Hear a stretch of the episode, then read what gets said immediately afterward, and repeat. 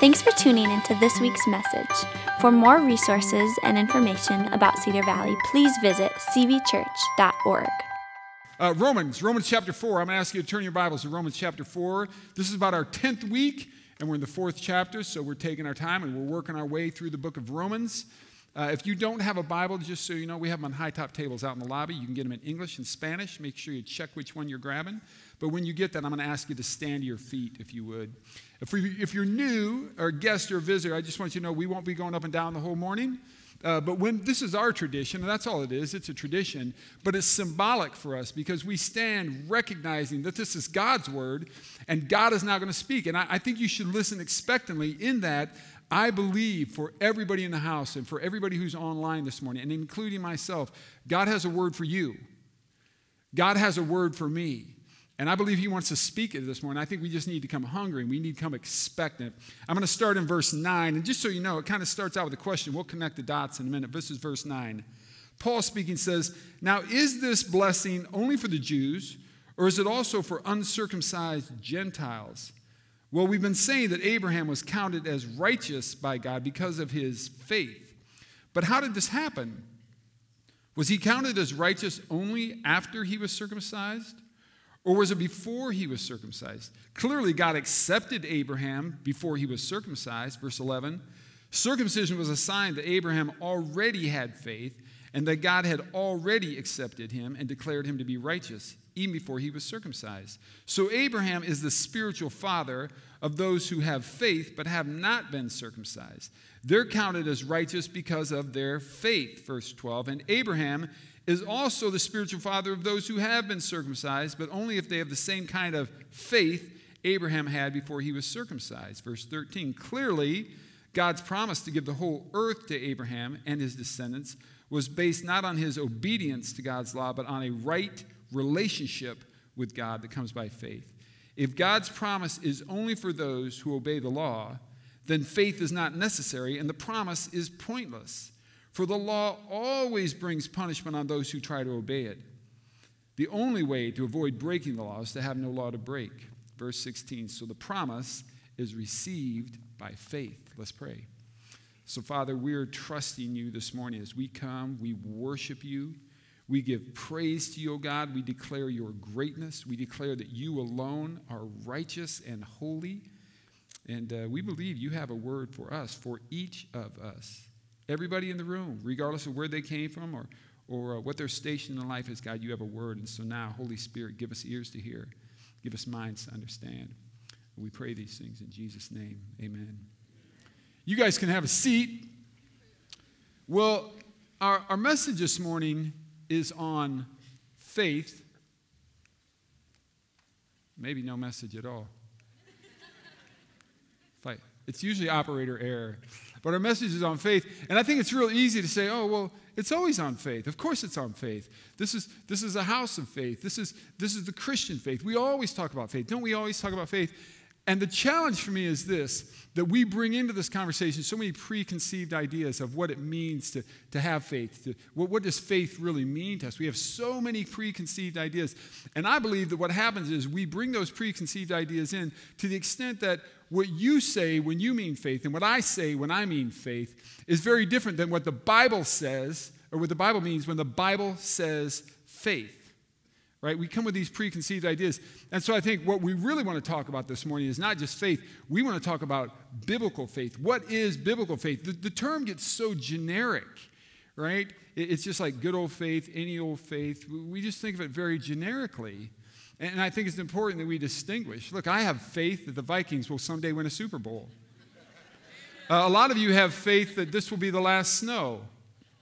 I say faith, and some of you folks start thinking country music right? Faith has so many different connotations. And so we don't want to just talk about faith. We want to talk about biblical faith. And, and the, here's the reason why. Because I think really well meaning Christians, well meaning pastors, well meaning uh, believers who work downtown, I think really well meaning uh, teachers or well meaning Sunday school teachers, we, we have good intentions, but here's what I think happens, and this is the problem. Sometimes, because the way that we talk about faith, I believe there's some of you here this morning, you don't normally go to church and you just popped into church and you're not even sure why. You got invited and you came to church. But faith isn't something that you really think is for you. Maybe you got a little curious and so you came on in. And maybe you're watching online and you'd say the same thing. Maybe you're somebody here this morning who said, Oh, no, I used to be into this faith thing. I, I really did. But then you were disillusioned by faith, and so you walked away from faith. All I'm asking is, would you just hang in there? Would you just lean in and hang in there with me for just a little while this morning? I want us to think a little bit different about what, what, what really is faith. What is not just faith? What is biblical faith? I want us to think about that this morning. To do that, I want to start you with this phrase, and this is a phrase from Hebrews. Now, we, talk, we call it the book of Hebrews, and I'll get, I'll get to Romans in just a second. We call the book of Hebrews. It's not really a book. The book of Hebrews is almost really a long sermon. We don't know exactly who the writer was. We know that the writer of Hebrews was writing to Jewish Christians. And really, the writer of Hebrews was writing to Jewish Christians who had kind of come to faith in Christ, surrendered their life, true biblical faith in Christ, and were starting to wander away. Now, think about. Think in that context. Here's what the writer of Hebrews then says to them in Hebrews chapter 12. He says, Keeping our eyes on Jesus. Some of you had an older translation. You would remember this. Fix your eyes on Jesus. Listen, the, the champion who initiates and perfects our, here it is, faith. He perfects our faith. This is somebody who's writing to people who are starting to walk away from faith. And he tells them, listen, it's not about faith, it's about Jesus. I don't find, when I talk to people who have deconstructed faith and walked away from their faith, I almost never find somebody who has issue with Jesus. I think they have issue with pastors. I think they have an issue with church. I think they have issue with the way they were treated. I think they have issue with the way that we talk about faith. Nobody has issue with Jesus. And so he's saying, but keep your eyes on Jesus. That's the key. Now, look at your passage in Romans, and I'll walk you through this. And just from the very start, this is Romans chapter 9. Now, here's what's interesting. We've talked about this. Paul is in this, in this dialogue with himself almost. So he's writing to these believers in Rome. It's a church he's never been to. He won't get there until about three years after he writes it. And these are believers, Gentile believers, just simply meaning non Jewish, and Jewish believers. And Paul has been asking some questions, and he's just answering them himself because he's saying, Look, I'm writing to these folks, and they've never seen me before, and I know that they're going to have a reaction to that. So Paul asks the questions to get out in front of everybody, and then he answers them. So his first question is this Now, is this blessing, we'll come back to that, is this blessing only for the Jews, or is it also for the uncircumcised Gentile? Again, Gentile is anybody who's non Jew to them. And he's saying, Is this blessing? What's the blessing? Well, what's Paul been talking about all through Romans? He's talking about the great blessing is that you and I, get ready for this, can be made right with the creator of the universe. Now, stop and think about this. Here's what we know about God, and God's most written about attribute in all of the scriptures it's God is holy. Okay, holy means you cannot tolerate sin. You and I, on the other hand, children of Adam, we were born into sin. Okay, God's going to have a problem with that. We can't be right with God because we're sinful. Right. What we found out from Paul is simply by, and this is not that simple, but simply by placing our faith in Christ, by confessing our sin, by surrendering our lives, we can now, just by that faith, be made right with God. It's not something we have to do, it's not some code. You don't have to know a secret handshake. And Paul's saying, this is the blessing. The blessing is that you and I can be right with God. Now, think about this. You have a really good friend, really good friend. Maybe it's a family member, but it's really close friend, somebody you're really tight with. And all of a sudden, they do something out of the blue and they just offend you, and you're ticked. Like they just, they went way over the line. And you're angry with them, and it is not right. It's not right between the two of you now. And finally, they come to you and they acknowledge it and they say they're sorry. And you, you know how, have you ever done that? Like all of a sudden, everything is just right. Like everything is right between you. There's no friction right? There's no tension between you. You guys are right. Like you get along and you have friendship and everything is right again. That's exactly what he's talking about. That we can be right. We can be made right with a holy God, even though we're sinners, by placing our faith in Christ. Paul says that's the blessing. Well, he's asking the question is that blessing only for the Jews? Because we know this from reading the scripture. The Jews were God's chosen ones, his favored ones. That's the nation he chose. He's saying, is that is this blessing of being made right with God? Is it only for the chosen ones or is it for everybody else? Now he's going to answer the question and then we'll pick that apart just a little bit. He says, "Well, we've been saying that Abraham was counted as righteous uh, by God because of his faith." Now, the argument that Paul is going to go on to make is not really the point we're making, but the po- argument that Paul is going to go on to make is like, look, Abraham was counted as righteous by God because of his faith, long before he was ever circumcised. Because to a Jew, the mark of faith was that you were circumcised. Paul, uh, uh, Paul is telling us Abraham was made right with God 14 years before he was ever circumcised. Not only was it 14 years before he was circumcised, it's 430 years before the Jewish law was even given. The point is very clear. He wasn't made right by what he did, he was made right because of his faith. And I think what's interesting to note is if you look in your Bible, if you start at verse 9 and you go through the end of the chapter, which is only 25 verses, so there are only 16 verses left, Paul uses this word for faith 16 more times before you get to the end of the chapter. Okay, if Abraham was made right because of his faith, and if being made right with God is the great blessing, if everything counts on faith, and Paul continues to say faith and to say faith and to say faith, I think faith is the big idea here. And I think we need to have a good understanding of faith. Not faith, we need to have a really good understanding of biblical faith. Biblical faith is what we want to walk out here today understanding. And maybe you'll leave here today and you'll think differently about faith and it'll cause you to live differently. And maybe you'll leave here today and you'll say, you know what? This was going to be my last Sunday. I, became, I came to church today only because my spouse wanted me to be there. I came today only because my, my, my, parents wanted me to be there.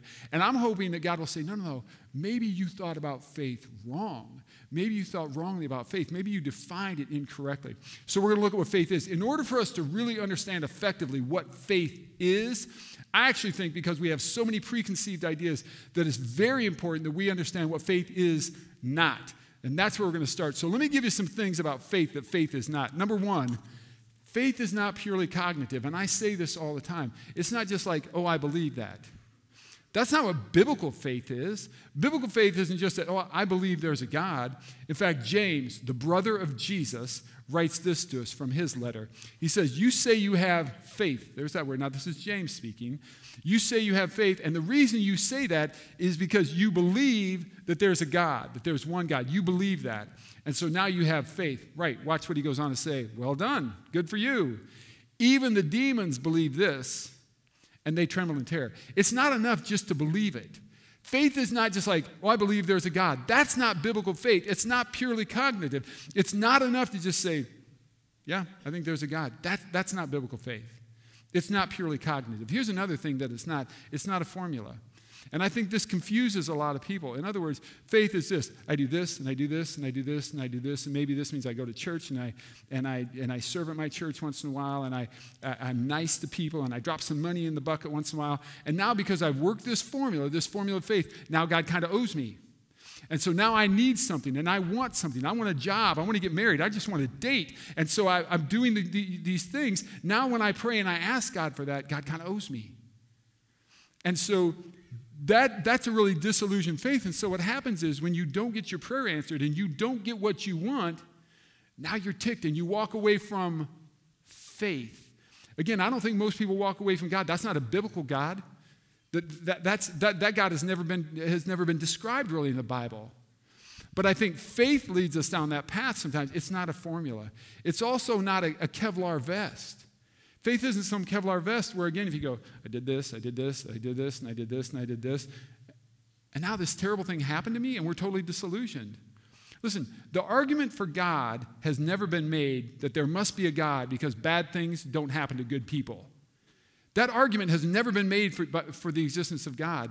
And actually, if you think about it, if bad things don't happen to good people, there would be no Christianity because the best person who ever walked the face of the earth had the worst thing ever happen to him. Faith isn't a Kevlar vest where I do this, this, this, and this, and then bad things won't happen to me, right? L- listen, this is, this is such an interesting, some of you will know Oswald Chambers, you'll know that name, and he says this faith for my deliverance. Now, let me just stop there. Faith for a deliverance, faith that God's going to heal me, faith that God's going to take care of this. That's not faith in God. Faith means whether I'm visibly delivered or not, I will stick to my belief that God is love and there are some things that can only be learned in a fiery furnace. And you know what he's referring there? He's alluding to Shadrach, Meshach, and Abednego. If you don't know that, that's a, that's a story that we learned when we were kids. If you grew up in the church, the Israelites were taken captive by the Babylonians. Daniel was one of them, and we read about him in the book of Daniel, and we read about Shadrach, Meshach, and Abednego. They were three Jews, and those weren't their original names, but they had them changed. And the king of Babylon said this You will now bow to our gods. And they said, We ain't bowing to your gods. He said, Well, you'll bow to our God when the trumpet blows, or we're going to throw you into fire, into this big furnace. And this is what they said Our God is able to save us, but even if He doesn't, we're not bowing to your God. See, there's some things that can only be learned in the fiery furnace. And they were thrown into the furnace, and God spared them. See, that, that, that, that's biblical faith. Biblical faith is, is not some kind of Kevlar vest. It's also not a feeling, it's not an emotion. And I think some people have walked away from faith because they're like, I just don't feel all hyped up and I don't feel this real emotional thing. And, and, and especially as we compare ourselves. Well, they always seem like they're jacked up and they're all excited. And I'm like, half the time they're faking it. Don't worry. right?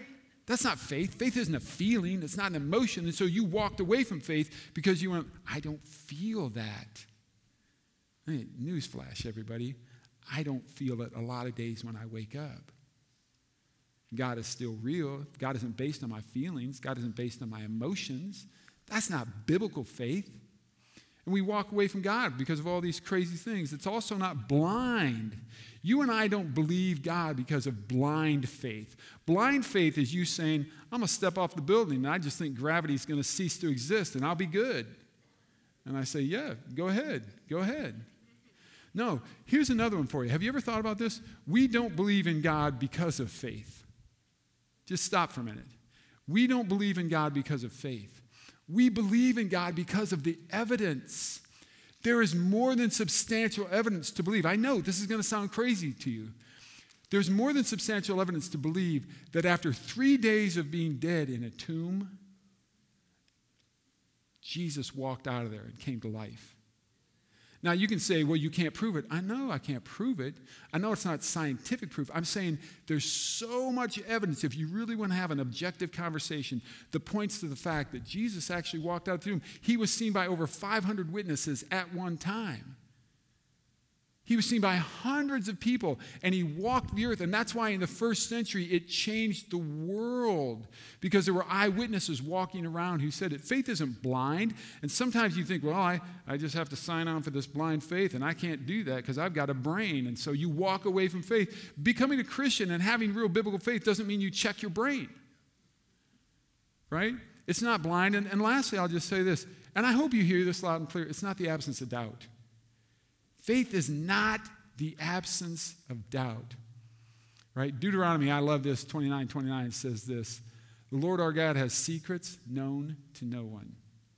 The ancients and even Orthodox Christians today are so comfortable with the fact that faith is a mystery.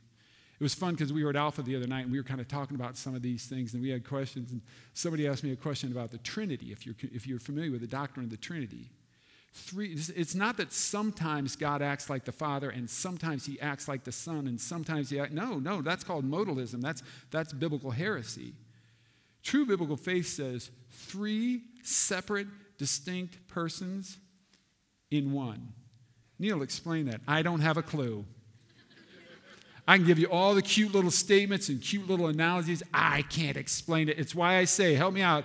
When I get to heaven, the first place I'm going is the info booth, baby. That's where I'm headed.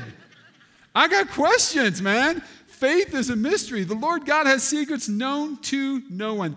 There was a, a, a bishop in, in England in the mid 1900s, J.A.T. Robinson. I love it. He says this The act of faith is a constant dialogue with doubt. Some of you would know the name Tim Keller, and I, I clipped this out. Tim's a pastor in New York. He's a powerful voice for Christianity in, in America. He's one of the really great guys, and he says this A faith without some doubts is like a human body with no antibodies. Love that. He goes on, he says, People who blithely go through life too busy or indifferent to ask the hard questions about why they believe as they do will find themselves defenseless against either the experience of tragedy or the probing questions of a smart skeptic. A person's faith can collapse almost overnight if she fails over the years to listen patiently to her own doubts, which should only be discarded after long reflection. You got doubts? You don't need to walk away from faith. I'm the pastor of the church, everybody. Cut this part off the camera. I have doubts. I have doubts. The fact that you have doubts doesn't mean that you need to walk away from faith. You're like the rest of us who are honest. Come on, like things happen and we're like, I'm sorry, what? We read things in the Bible and we go, I'm sorry, what? Intelligent people would go, that's interesting. I'd like to investigate that. If you're my age or older, and I am at the age now where I don't identify people like that. Because I used to always say, Am I right? We used to always go, I think they're about our age. And people are like, You know, like we don't, we don't say that anymore. But if you're my age or older, I'm the very last year of the baby boom. And so I don't really identify with boomers because I'm the very last year, but I don't really identify with Xers.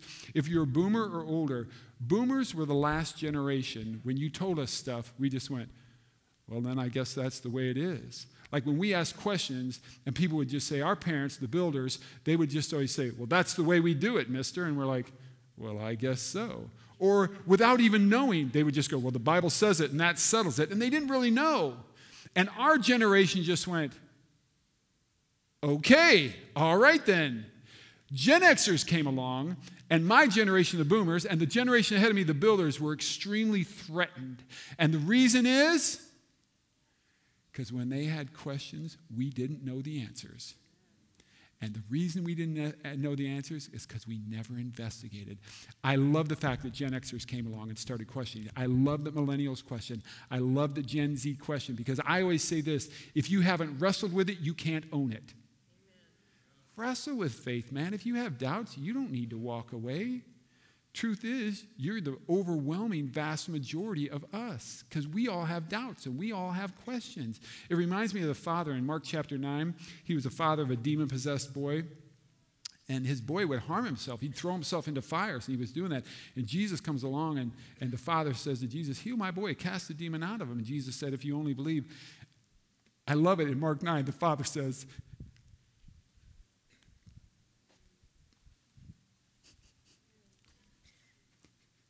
Did you notice I didn't do that? Okay. But this just resonates with me. I just love this stuff. This resonates with me. The Father says, I believe, help my unbelief. Like, can we just be honest sometimes? Can we just talk like that? Like, man, I'm not saying I'm throwing away faith, and we, are not going to be threatened because you have a question, but, but it, it's just not, right? So we know this. Biblical faith isn't just cognitive, it's not just a belief, it's not a formula, it's not a shield, it's not a feeling, it's not blind, it's not the absence of doubt. That's not what biblical faith is. All right, what is biblical faith? Well, we're not going back to Romans because it's too this is just too easy. I'm going to take you to the book of Hebrews again. This writer who's writing to Jewish believers who, who are kind of stranded, they're walking away. So in the chapter before where we read in Hebrews before, he says this. In Hebrews 11, he says, Now faith is. Buckle up. This writer is going to tell us. This writer is going to define faith for us. Isn't that refreshing? Now, watch what he says because this is so good. And, and by the way, let me, let me just, let me, we've been through this over the last couple weeks, but I, I want to just spell this out again because I think this is so important because words are so powerful. This word faith is the Greek word pistis. And we've been through this a number of times. But I want to show you something today because this is where we're headed, and it's going to give you the big idea. That this word pistis can be, it can be um, translated as faith, it can be belief. It can be faithfulness, meaning an ongoing. It's trust. We've talked about trust several weeks now. Trust is you, you man, you don't, if, if you'd say, Neil, this thing can hold your weight, I don't say, oh, I believe you. I trust it. I trust it. No, it, it means I get up. You don't want to see this, but I would get up on, you know, the whole thing. That's trust. If I really trust it, I put my full weight on it. That's trust. It's defined as allegiance or devotion. Now get ready, and this is something you might want to write down because it, this is so significant. It implies, this word pistis implies that actions based on that trust will follow. That's faith. Faith means I believe it so much that my actions are going are to are gonna resemble it. You're going to see this in my actions. My actions will, will bear it out. And so he says this now faith is, and then he goes out to spell out it's confidence in what we hope for. He just starts there. Confidence in what we hope for. Confidence is this idea of trust again. But hope is wanting something to be with no guarantee. That's hope. Hope is, man, I want it to be that way, there's no guarantee. And he's saying faith is confidence, a trust in wanting something to be that has no guarantee. And then he's going to go on and repeat. so he's going to, he's going to make the same point, but he's going to use a slightly different phrase. And it's assurance about we do not see, about what we do not see. It's this confidence, it's this assurance that, that, that, of, of what I want to be that has no guarantee. So I'm going to I'm to just give you my working definition now because we know it has to have action to it. It's implied. So this is kind of my working definition of faith. It's when hope so becomes confident that something will be so in a manner that causes you to do so. See, that's biblical faith. That's not the convoluted, I have faith in the Vikings, I have faith in it's not going to snow. No, no, no. It's not that kind of faith. It's, it's not a faith that you maybe walked away from, or it's, a, it's not a faith that you're teetering on even now, right this morning. It's not a faith that you're thinking about walking. This is biblical faith. It's hope so becomes confident something will be so in a manner that causes you to do so. Hope so leads to a confidence that something's going to be so that causes you to do so. That's biblical faith. Now, watch this, because the writer of Hebrews is going to spell this out for us. The rest of the entire chapter, some of you know this, that the letter to the Hebrews is oftentimes, when you get to chapter 11, it's called the Faith Hall of Fame. You got to see this. You got to watch what this guy's going to do. You just got to lean in for a minute. You got to watch this because you're going to see it in action. Watch this when he gets down to verse 4. He says, It was, here it is, by faith, by faith, Abel. Remember Cain and Abel, they're the sons of Adam and Eve. Abel did what? Brought. Okay, is brought a noun or is it a verb? It's a verb. By faith, verb. He brought, he did something. What? He brought a more acceptable offering to God than Cain did. Now, watch this when you get to verse 7. It was, here it is, by faith that Noah did what? He built. Is built a noun or a verb? It's a verb, it's action. By faith, it action. It, it, leads me to do so. And what did he do? He built a large boat to save his family from the flood. Watch in the very next verse. It was by faith that Abraham obeyed. Is obey a noun or a verb? It's a verb, it's action. It leads you to do so. And what did he do when he obeyed? Well, when God he left, when God called him to leave home and go to another land that God would give him as his inheritance, he left his father. He left his father's land. He went down into the land where God called him. Right, he believed, pistis. He thought that something was going to be so, and so he went and did so right? I mean, this is biblical faith. Now, just so you know this, sometimes God calls us to do things, and out of obedience, we just do them. And sometimes you don't get to see the end game. You don't get to see the, the, the, the, the product. You, don't, you won't get to see the finished product. So let's stick with Abraham just for a second, because God initially made Abraham when he called him in Genesis chapter 12. He calls Abraham, says, I want you to leave your father's land. I want you to go down to where, the place where I'm calling you. And then God makes him a promise. Now, just out of curiosity, if you're here this morning and you knew the name Abraham before you came to church this morning, raise your hand. Raise it up high. Just raise it up. Raise it up. Now look. Now look. Get your hands up high. Look all over the room. Tons of people. Tons of people. Right? Got it? Hold on to that thought. You can put your hands down. Watch this. Here's the promise I'll make you into a great nation. Stop. Did he make Abraham into a great nation? It's not a trick question. Yes or no? Do you know anybody else who got made into a nation? And he didn't just get made into one nation because Abraham is also the father to the Arabs through Ishmael and to the Arab nations. God kept his word. It, right? It, it, became so eventually. He says, I'll bless you. Well, I don't know. If you're made into a nation, I figure you're pretty blessed. And he says, I'll make you famous. How many people raised their hands? And you knew the name of Abraham. Right. 4,000 years later, halfway across the globe, in a place called Bloomington, Minnesota, almost a thousand people raised their hands. Because God's word is God's word. Because God can be trusted. Because God is faithful. And he says, You will be a blessing to others. How is Abraham a blessing to others? Folks, that's what Christmas time was all about. Because through Abraham's line came the Messiah Jesus, our Savior. We've all been blessed. Now, Abraham didn't get to see this one, he didn't get to see that. And I don't know that he got to see that his name was famous, but God's word is God's word. There's evidence. It's not blind faith. And are you telling me that in all these stories nobody had doubts?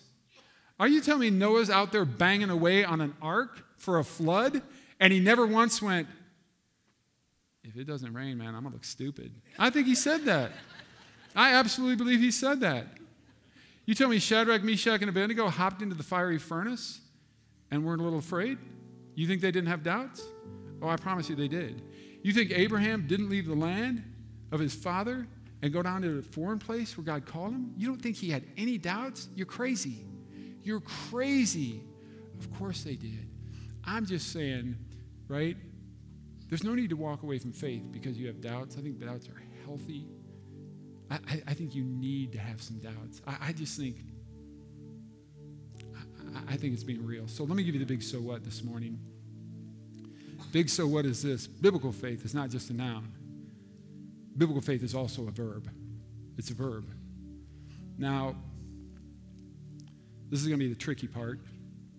And if you're a guest or a visitor, I don't want you to think that we're some church of heresy. And if you're watching online, I don't want you to think, and I don't want this to be controversial, but there's actually two big so what's this morning. Everybody take a deep breath. Just take a deep breath. Just relax for a minute. Just, here's your second one. Biblical faith isn't something you have, biblical faith is something you live. Now, at the risk of being really controversial, this I promise you, and the board knows nothing about this, so don't go after our board. But there's actually a third big so at this morning because just couldn't decide. We couldn't couldn't figure it out. But I want you to get it from different angles. Here's the third one. Ready for this? Faith isn't the absence of doubt or understanding. That's not faith. Faith is the presence of hope that leads to doing. Here's the beauty of it you get to pick your own big so what today. I, I'm hoping that you'll hear this this morning, and I just want you, I want to encourage you. And I just want you, I, I want to give a couple things for you to, to think about. Number one, man, if you're one of those people who just said, ah, I don't really do faith because because I don't 100% buy into it all. You know, we were talking in that meeting, I thought that was so, so good for me to understand. If you think of a giant trampoline, right? Big round trampoline, and it's got how many springs, these big springs that come? Can you pull one spring and still jump on the trampoline? Heck yeah. It's all right. You could probably pull a third of them and be just fine. If you think Christianity means you got to have all the ducks in a row and you got to know all the answers, uh-uh. you just don't. That, that's not biblical faith. You can have a doubt, you can have a question in there. I just say explore it. I love questions. I think, I think we ask questions, we explore faith so that we can own it. So I'd say if you're one of those people who just says, man, I, I couldn't, I couldn't, I, I couldn't really enter into the Christian faith because because I don't 100% understand everything, or I have an occasional doubt. Maybe I can't stick around as a Christian anymore. Maybe it's time for me to leave church because I, I just have a question. I have a doubt. You're in the right place. And this place is safe, and you can ask questions, and you can bring your d- doubts in. It's all good. This is what we do. We wrestle with faith. So, number one, if that's you this morning, you just say, Man, I just, I just don't know if I could do the faith thing. I don't know if I could do Christianity. I, I, I, just, I, I don't have all the answers. I, I, I, don't, I have some doubts. Don't worry about it. You're like the rest of us. And here's the other thing I just want to tell you and, and I just want to cast a little vision. I just want you to think about this for a little bit this morning. Stop and think about this. I love the picture of the early church. If you think of the early church, man, Christ dies and the whole thing's over. And it was all for naught. And it was the biggest waste of time. And then three days later, he rises from the dead, and folks start seeing him, and they're witnessing him. And it lit the world on fire. And the people in that area at that time, when the disciples were speaking up about their faith, they said, Who are these men who are turning the world upside down? Christianity is persecuted like never before. It's unbelievable. In fact, did you know this? All the disciples were killed for their faith except Judas, who hung himself, and the other one was John. Do you know why they didn't kill John? John died in exile uh, uh on the island, Patmos. He, he died there he had been exiled. Because every time they killed a Christian, Christianity just kept blowing up bigger and bigger. And they're like, we cannot kill anymore. Just time out. He just gets a giant time out. That's what they did. And even with all the persecution, you know what happened? Christianity just continued to grow and grow and grow and influence. You know why? Because Christian folks were just loving each other and they were loving other people and they were taking care of folks. When you get to the year 313, you had the Edict of Milan. Constantine is now the emperor in Rome right? He did away with all the tetrarchs, all the other positions, and just went, I'm the emperor now. And he's the emperor over the entire Roman Empire. And about 10 years, in uh, uh, 313, he, he had the Edict of Milan.